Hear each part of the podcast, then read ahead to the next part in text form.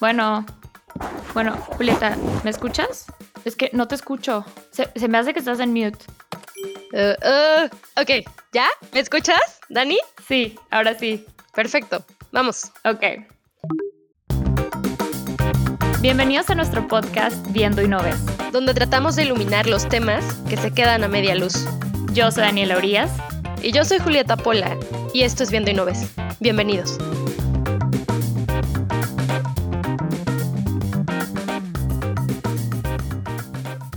Hola amigos, bienvenidos a un episodio más de Viendo y No Ves. Hoy estamos muy contentas porque tenemos en la casa a Antonio Salgado. Él es candidato de la maestría de Administración Pública en la Escuela de Gobierno Harvard Kennedy. Y vamos a hablar justo de un tema que ahorita está siendo, bueno, ya llevamos mucho tiempo en México con, con el tema de desapariciones y actualmente, bueno, la ONU se encuentra haciendo investigación, entonces la experiencia que ha tenido Toño en su carrera nos va a ser de, eh, de mucha ayuda para tratar de entender y poner en perspectiva este tema. Él trabajó como gerente del Centro de Excelencia y Aprendizaje en la Comisión Internacional sobre Personas Desaparecidas y su trabajo se enfocó en fortalecer las capacidades operativas y técnicas tanto del gobierno como de las organizaciones de la sociedad civil para localizar y recuperar a personas desaparecidas. Toño también trabajó en Interpol como director de proyectos centrándose en el desarrollo de capacidades y asistencia técnica contra el terrorismo, el crimen organizado y la identificación de víctimas de desastres de los organismos encargados del cumplimiento de la ley. Antonio, muchísimas gracias por estar con nosotras. Bienvenido a Viendo y No Ves. Hola Antonio, bienvenido. Muchas gracias por recibirme. Antonio, vamos a empezar con algo bien sencillo para tratar de poner este tema que es tan complicado y además es tan urgente en contexto.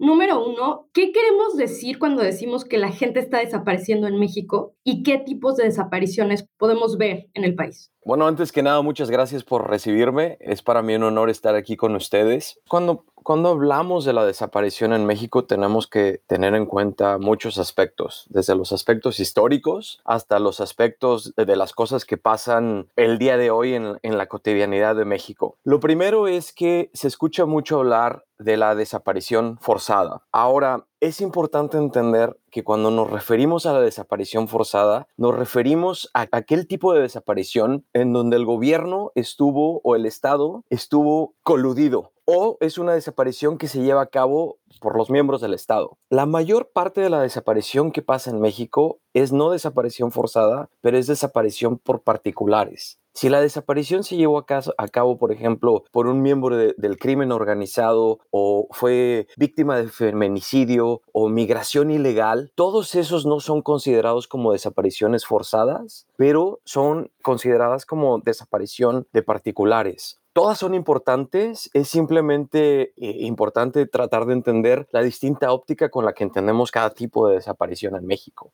Ok, Antonio, excelente. Bueno, creo que es súper importante el hecho que nos hayas dicho eso, entender la distinción de un tipo de desaparición a la otra. Y entonces, regresando a lo que mencionó Julieta desde un principio, sabemos que la semana pasada la Secretaría de Gobierno recibió al Comité de las Naciones Unidas contra la desaparición forzada. Y en estas siguientes dos semanas, este grupo va a estar visitando dos estados donde van a estar los integrantes del comité y se van a estar reuniendo con autoridades federales y estatales. ¿Qué se va a discutir en estas juntas? ¿Qué es lo que van a estar viendo? Cuéntanos un poquito sobre eso. Mira, puedo especular porque no conozco la, la, agenda que se lleva a cabo, pero una de las cosas que te puedo decir es que hay una convención internacional sobre personas desaparecidas y esta convención empezó desde el 2010 y México es parte de la convención. Como México es parte de la convención, tiene obligaciones internacionales para cumplir lo que dice esa convención, por los preceptos de esa convención y tratar de que en México haya mecanismos para identificar la desaparición forzada. Ahora, es muy probable que la ONU cuando vaya a los estados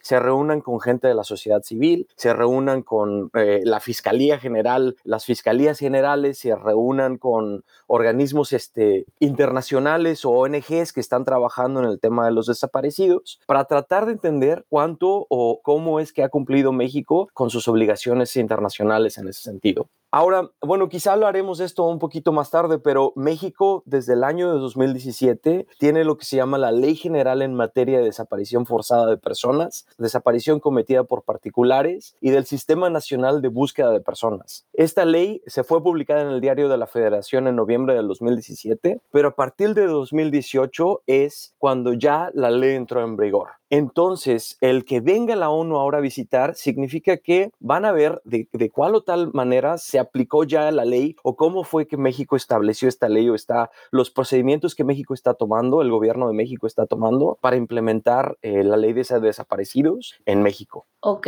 Antonio, ¿nos puedes contar un poquito de qué consiste esa ley? ¿Qué significa que la hayan implementado? ¿Por qué se implementó? ¿Y qué efectos se han visto, si es que se han visto algunos hasta ahora? Mira, en México, en el año del 2012, el crimen de desaparición, forzada o no, no era un delito. Vamos a ponerte, eh, no sé si ustedes se acuerdan, pero en, en 2006 se declara la guerra contra el narco. Y lo que empieza a suceder es que, no sé si ustedes se acuerdan de los periódicos en aquel momento, fuimos de, tener algunos homicidios al año a tener casos de 35 mil eh, homicidios al año y con eso también vino los desaparecidos y desaparecidos a, gran nivel, porque lo que pasa es que con los grupos de crimen organizado particularmente, el grupo de crimen organizado no quiere que se descubra que se cometió el crimen. Entonces, no sé si ustedes se acuerdan, por ejemplo, de casos del pozolero o que hubo fosas comunes en donde se enterraron a muchísimas personas y precisamente se entierran para que no se sepa que estas personas fueron asesinadas y las desaparecieron. Entonces, hasta 2012, ustedes no lo creían, pero hasta 2012 esto no era un crimen en México. Entonces, mucha gente dentro de la sociedad civil, mucha gente de estos organismos no gubernamentales, personas interesadas, familias, algunas dependencias de gobierno empezaron a decir, bueno, ¿cómo es que podemos nosotros modificar esto? Y una de las cosas que empezaron a hacer es empezaron a crear un camino para el cual en México pudiera haber una ley que pudiera no solamente tipificar estos crímenes, pero dar de alguna manera una guía sobre qué es lo que pueden hacer los estados o qué es lo que pueden hacer los particulares o cómo se deben de respetar los derechos de las víctimas. Entonces, esta ley, de manera muy general, te dice cuáles son las cosas que uno nosotros tenemos que ver. Por ejemplo, algo que es muy importante cuando uno empieza a pensar en, en personas desaparecidas es el principio rector de la búsqueda en vida. Esto es súper importante porque cuando tú piensas en personas desaparecidas tienes que entender lo siguiente. El día de hoy tuviste alguna familia, alguna persona vio a su ser querido por última vez y este ser querido no se volvió a escuchar de él o de ella. Y entonces lo que sucede es que pasaron dos o tres años, pasaron cinco años y el gobierno a veces puede decidir no buscarlo porque pueden pensar que la persona está muerta. Dicen, si ya pasaron cinco años, lo más probable es que la persona está muerta. Y en muchos casos lo que sucede es que cuando empiezan, con, cuando no se empieza con ese principio rector de que la búsqueda es en vida, quiere decir que la, la gente y las instituciones dejan de buscar, mientras que las familias siguen buscando. Entonces, hasta que no haya una persona muerta. Hasta que las autoridades no encuentran un cuerpo, las autoridades tienen la obligación de buscar a la persona y de buscarla con vida. Y entonces precisamente esta ley lo que nos ayuda es a tratar de que en México haya este marco que pueda guiar, como te comentaba, a los estados, eh, a las personas de la sociedad civil, tanto de los derechos como a los funcionarios, sobre qué, cuáles son los procesos que debe de haber en un proceso de búsqueda de las personas desaparecidas y cuáles son los castigos o las penalizaciones de, de, cometer el crimen. Entonces la ley también, por ejemplo, te da indicaciones sobre cuáles son las penalizaciones que, un, por ejemplo, si un funcionario comete una desaparición forzada, cuál es la ley contra la cual se le va a medir o, o cuál es la pena que se le va a adjudicar en caso de que haya cometido un crimen, por ejemplo. Ok, Toño, entonces vamos a, a tratar de de, contextualizar un poquito más, súper interesante todo lo que nos has contado hasta ahorita. Esta parte que, que cuentas de 2012, yo la recuerdo muy bien. Yo en ese momento trabajaba creo que el preámbulo fue, yo trabajaba en noticias y los levantones, los famosos levantones se hicieron cada vez más frecuentes, justo en eh, los 2000, de 2000 a 2010, digamos. Entonces, muy, muy interesante lo que, lo que nos dices, pero Ahora hay también un tema que cada vez se recrudece más, que es el tema de la desaparición de migrantes en México. Creo que en los 2000 lo que veíamos era mucho el levantamiento de gente que estaban como llevándose, los grupos criminales estaban llevando para, pues supongo que para trabajar con ellos. Y tú, tú nos dirás por qué se los estaban llevando, sobre todo a comunidades indígenas, y áreas como eh, más rurales o, que no estaban cerca de las grandes ciudades, etcétera, etcétera. Pero ahora vemos cómo se está recrudeciendo esta desaparición de, de migrantes, ¿no? Y una cantidad de organizaciones civiles y de instituciones mundiales que están pidiendo cuentas a México por esta situación. Entonces, ¿qué nos puedes decir ¿Cuál es la diferencia entre lo que vimos en, en 2000 y lo que estamos viendo ahorita? ¿Por qué los migrantes están desapareciendo? ¿Sigue siendo el mismo problema también con las poblaciones en México o ahora se está redirigiendo este problema hacia solo los migrantes? ¿Qué nos puedes decir al respecto? Mira, una, una de las cosas que, te quería comentar es que uno, algo que salió de la ley general de desaparición forzada fue la creación de un Comité Nacional de Búsqueda. Entonces ahora en México nosotros tenemos un Comité Nacional de Búsqueda que lo que está tratando de hacer es precisamente entender los datos y entender la contextualización de todas las personas desaparecidas en México.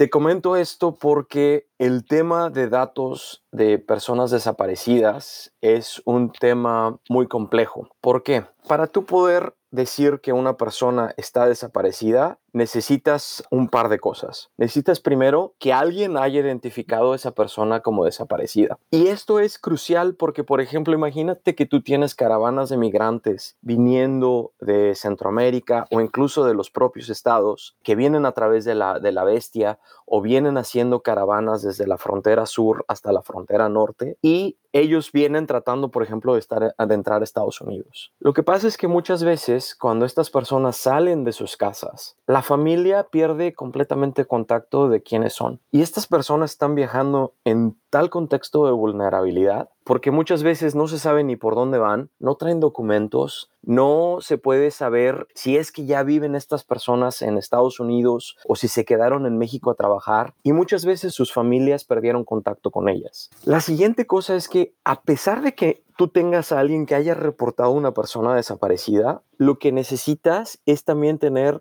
un cuerpo en muchas veces. se busca la persona en vida, pero si no se ha encontrado la persona en vida, necesitas un cuerpo para poder decir, esta persona que fue desaparecida ahora ya puede ser localizada. Pero no solamente necesitas el cuerpo, sino también necesitas información genética que te pueda decir, este cuerpo que yo encontré y esta persona desaparecida es la misma persona. Y esto es una problemática muy grande porque imagínate que alguien sale del Salvador cruza por México, lo agarran aquí las organizaciones criminales por cualquier razón, que lo pueden agarrar para mano de obra. En algunos casos, no sé si te acuerdas que hubo emigrantes que, que, por ejemplo, los agarraron por ahí por Veracruz para construir algunas casas de seguridad o hacer construcciones por el narco y luego fueron asesinados y enterrados. Entonces, en muchas de estas situaciones, el migrante que desapareció no ha sido reportado como desaparecido o fue reportado como desaparecido, pero no hay un cuerpo o no hay datos genéticos para hacer la correlación entre el cuerpo y la persona que desapareció. Entonces, es que quiero no sé si puedo, si puedo explicar la, complejidad que tiene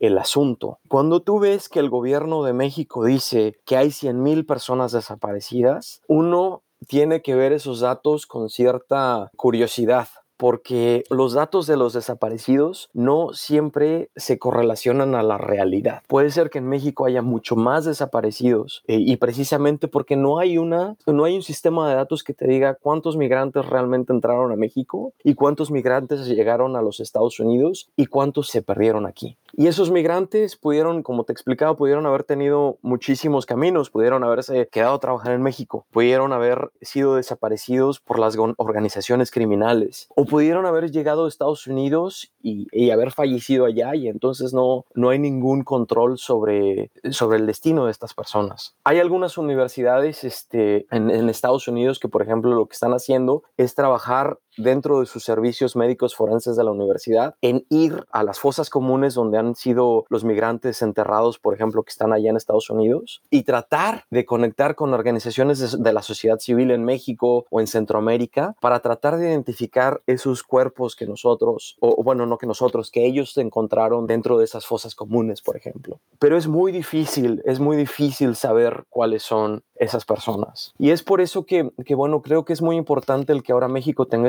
ley y que México haya dicho que, que ahora estamos creando un Comité Nacional de Búsqueda, porque en cierta manera se va a estos datos se van a sistematizar y vamos a poder tener un entendimiento mayor eh, de la complejidad del tema de desaparecidos en México. Toño, justo lo que mencionas, es un tema extremadamente complejo, pero Tú como un experto, trabajando en Interpol seguramente ah, lo habrás visto, trabajando también con la comisión lo habrás visto. El tema de desapariciones no es ajeno a otros países, o sea, este es un tema que es un problema en muchos lugares y sería interesante entender cuáles son las aristas que trabajan para que ciertos países tengan mayores problemas con este tema de desapariciones. ¿Cuáles son esas aristas? ¿Qué es lo que pasa o por qué estamos viendo que en México este fenómeno es tan, tan grande?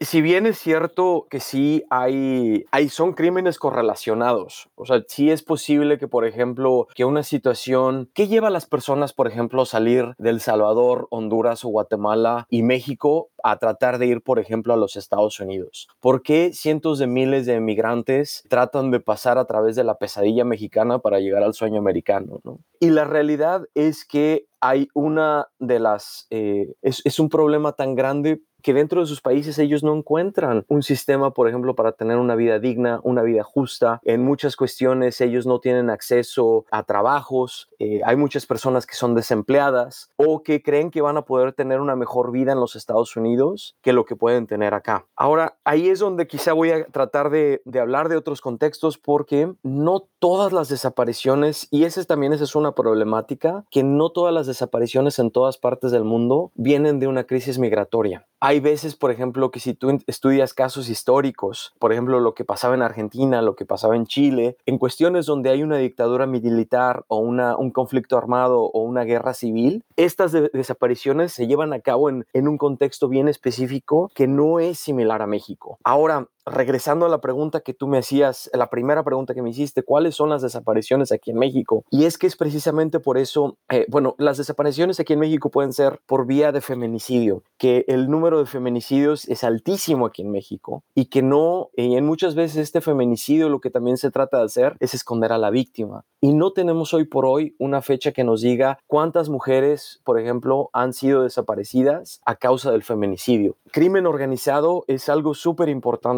hay comunidades enteras que se van desplazando de donde viven porque han sido amenazadas o el crimen organizado es tan rampante en la comunidad que prefieren irse de ahí. Eso las expone a situaciones de vulnerabilidad porque ¿dónde van? Si tú estás en un estado donde hay crimen organizado y tú sales de ese estado, ¿a dónde vas? El día de hoy por hoy, eh, si tú o yo decimos, bueno, nos sacan de México, quizá podemos tener recursos económicos para poder decir, bueno, ahora me voy a vivir a Puebla. Pero ¿qué pasa si no tienes esos recursos económicos. Y lo mismo, ¿no? Eh, los migrantes que vienen eh, y están en un estado de vulnerabilidad, ¿quién los protege? Los, los grupos de crimen organizado, a veces pasando por Veracruz o a veces pasando por algún otros estados, los agarran para mano de obra o los agarran para cualquier otra actividad que ellos necesiten hacer y luego se deshacen de ellos. ¿Y dónde está el registro? Y, y entonces es algo como como es, es por eso que creo que es muy importante, algo de que la ley trajo muy bueno es que ahora están trabajando más y más con organismos de la sociedad civil, porque los organismos de la sociedad civil son estas organizaciones que ven todo desde la perspectiva del campo, desde la perspectiva de,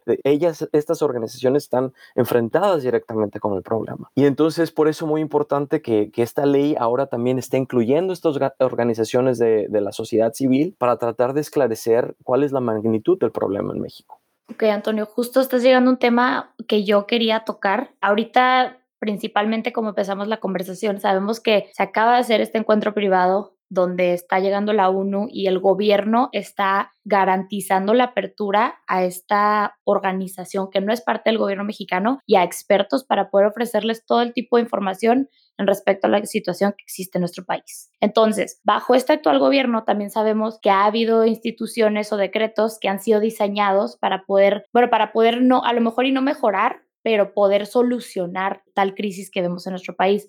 Sabemos que se hizo un decreto para el escalamiento de la desaparición de los estudiantes de Ayotzinapa, que creo que es un tema que toda nuestra audiencia mínimo ha escuchado y sabe y le interesa. Este, se hizo la creación de la Comisión de la Verdad, tú también creo que lo mencionaste ahorita, la reinstalación del Sistema Nacional de Búsqueda y Registro de Personas Desaparecidas, muchísimas cosas que se han estado haciendo. ¿Qué opinas tú y qué nos puedes contar de estas acciones que han sido reconocidas como pasos importantes y crees que han sido eficientes por ahora? ¿Crees que se tiene que hacer más? Cuéntanos un poquito sobre eso. Mira, Algo que, que, la ley tiene que es muy bueno es que invita a los estados a crear sus propias iniciativas para las personas desaparecidas. Entonces, ya no trabajo yo para la ICMP, ya no trabajo yo para la Interpol, pero algo que yo te puedo decir, particularmente cuando estaba en la ICMP, es que hay estados que son muy activos y la problemática de la desaparición se volvió una prioridad en el estado. Entonces, por ejemplo, hay estados como Nuevo León y si puedes hablar con ellos estaría increíble. Eh, hay una organización que se llama CADAC, por ejemplo, que está trabajando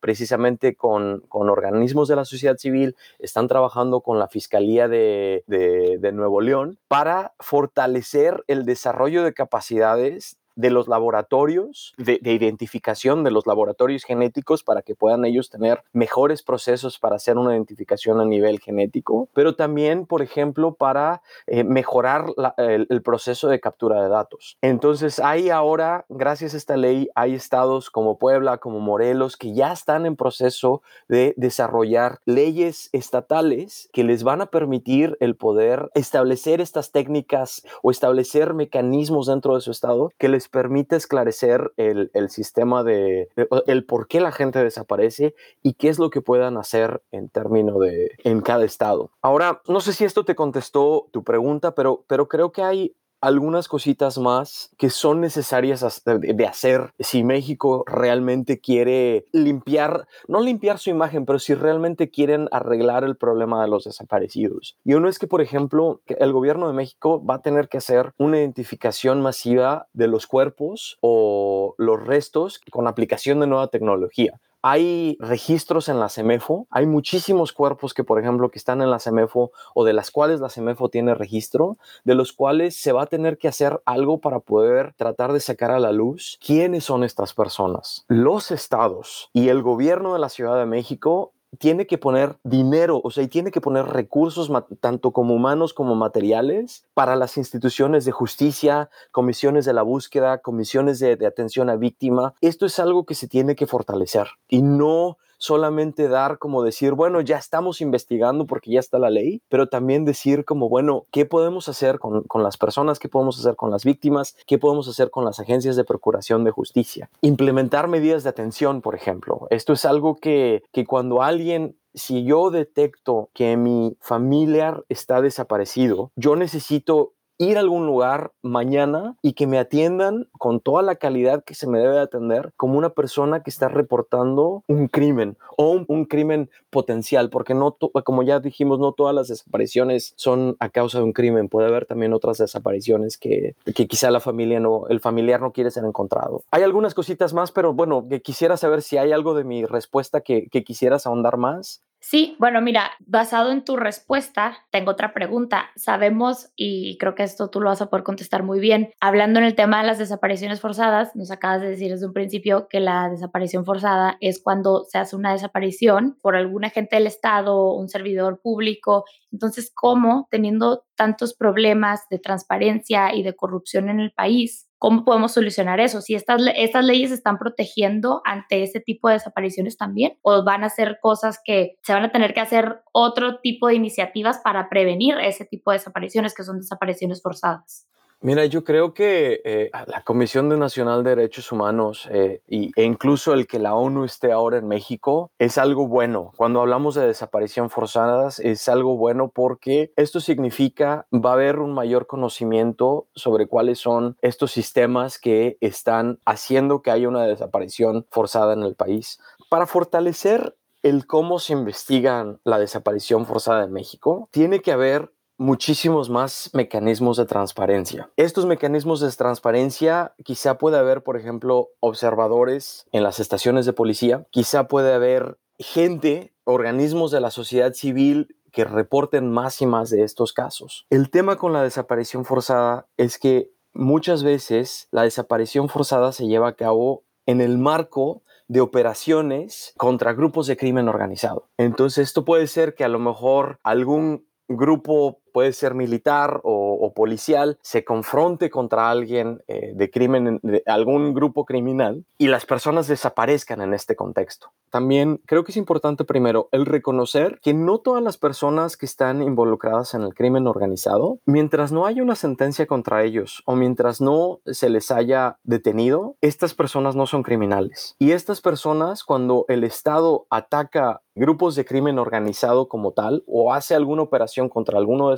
de esto de, estas personas que trabajan en eso tiene que entender que realmente está haciendo una campaña contra sus propios eh, ciudadanos, que no todas estas personas son criminales. Y eso es, lo, eso es algo que es como muy difícil el tratar de hacer esa, esa, esa separación. Y lo siguiente también es el tratar de establecer mecanismos dentro de las instituciones en donde pueda haber agentes externos que puedan venir a observar el cómo se lleva a cabo estos procesos, por ejemplo, de investigación o de, cuestionamiento de, personas. En otros países lo que se hace es que se trae a gente de, otras agencias a que estén presentes cuando se está haciendo la interrogación, por ejemplo, o cuando se está haciendo como eh, se esté presente durante el cuestionamiento policial, precisamente para evitar el que pueda haber como una, desaparición así eh, exprofeso. Creo que es interesante y es importante que, porque la gente, no toda la gente allá afuera ha tenido que pasar por el proceso o entiende cómo es el proceso de reportar una desaparición. Y creo que desde ahí viene la frustración de muchas, de hecho, muchas organizaciones civiles al día de hoy que están pidiendo, eh, y tú sabrás de esto bastante porque están tratando de llevar el caso a la Haya para que se diga que la desaparición forzada de personas en México es un crimen de guerra. Es algo de lo que se ha estado hablando y se ha estado gestionando y tiene que ver con lo frustrante que es el proceso de reportar una desaparición en México. Antonio, ¿nos puedes explicar cómo es el proceso y por qué hay tanta, tanto interés en que esto cambie?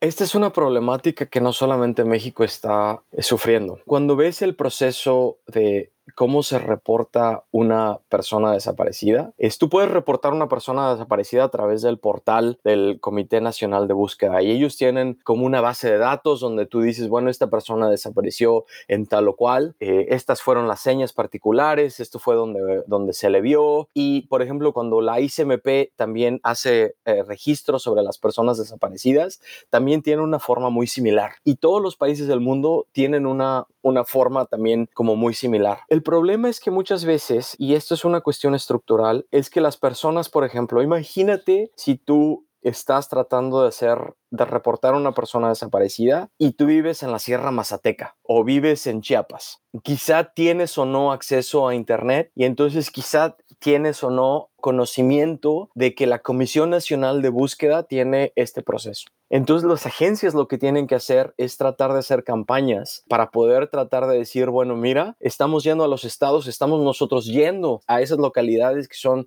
de difícil acceso para nosotros poder recoger la información. Pero aquí viene también una cuestión que es complicada, que es la cuestión de confianza. Si tú crees que tu ser querido fue desaparecido forzadamente o que el gobierno de alguna manera estuvo involucrado, tú no vas a confiar en el gobierno. Tú no vas a, decir, este, bueno, eh, gobierno, aquí está esta información y sí, este, aquí estoy reportando a mi desaparecido porque confío en ti. Entonces, mientras no, eh, la Comisión Nacional de Búsqueda lo que va a tener que hacer es tratar de ganar y establecer la confianza como una agencia que está dirigiendo el proceso de búsqueda y recuperación en conjunto con la comunidad que está sufriendo el crimen. Y entonces eso es algo muy difícil porque, eh, bueno, ya vimos que la recopilación de datos es compleja, la relación de, confianza es compleja, pero también lo que va a tener que hacer el gobierno es darle seguimiento a esos procesos de búsqueda y tratar de ver eh, mira, algo lo que pasa, que es algo muy feo, particularmente en situaciones donde hay un índice de, vulnerabilidad muy alto o en comunidades desplazadas, yo puedo ir, capturar la información, ganar la confianza, pero ¿cómo es que yo me voy a asegurar que esta persona que hizo la denuncia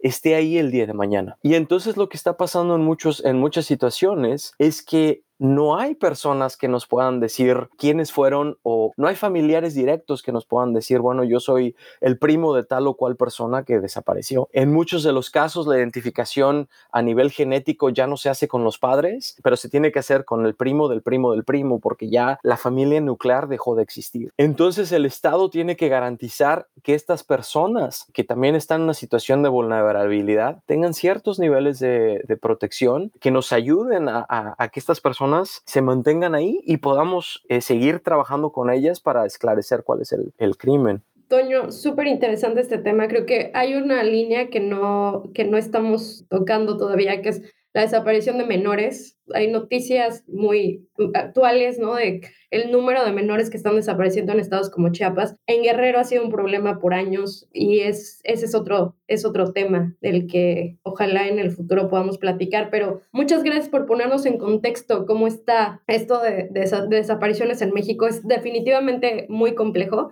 Pero Dani tiene la última pregunta para ti, para que nos vayamos en una nota un poco menos triste. Dani. Sí, bueno, lo que tratamos de hacer casi siempre al final de nuestras, de nuestras entrevistas es que la audiencia conozca un poquito mejor a la persona que estamos entrevistando. Obviamente, como dijo Julieta, este es un tema muy denso y, y pues bastante triste y lamentable que pasen estas cosas en nuestro país, pero con tu experiencia, estando en la Interpol, estando en la Comisión Internacional sobre Personas Desaparecidas, ahorita haciendo tu maestría en Harvard Kennedy School. Cuéntanos qué es lo que has aprendido, qué es lo que te motiva a seguir trabajando en, en estas cosas que creo que ahorita ya más o menos lo mencionaste, que son tan difíciles y que a veces yo creo que a ti estando involucrado hasta te afectan personalmente, pero ¿qué es lo que te motiva a pensar que en México estamos avanzando y puede generarse un cambio y estamos generando un cambio? México apenas está empezando a entender, a dominar el problema. Mira, algo que me motiva muchísimo, y bueno, es, es, no, es, no es quizás solamente en el contexto de México, sino eh, me ha tocado hablar con, con familiares de, de, gente que ha desaparecido por vía de desastres o que ha desaparecido en, por vía de, de conflictos armados o incluso en, en, cuestiones, por ejemplo, me tocó también organizar hace, hace un, un par de meses, estaba organizando una sesión de entrenamiento con organismos de la sociedad civil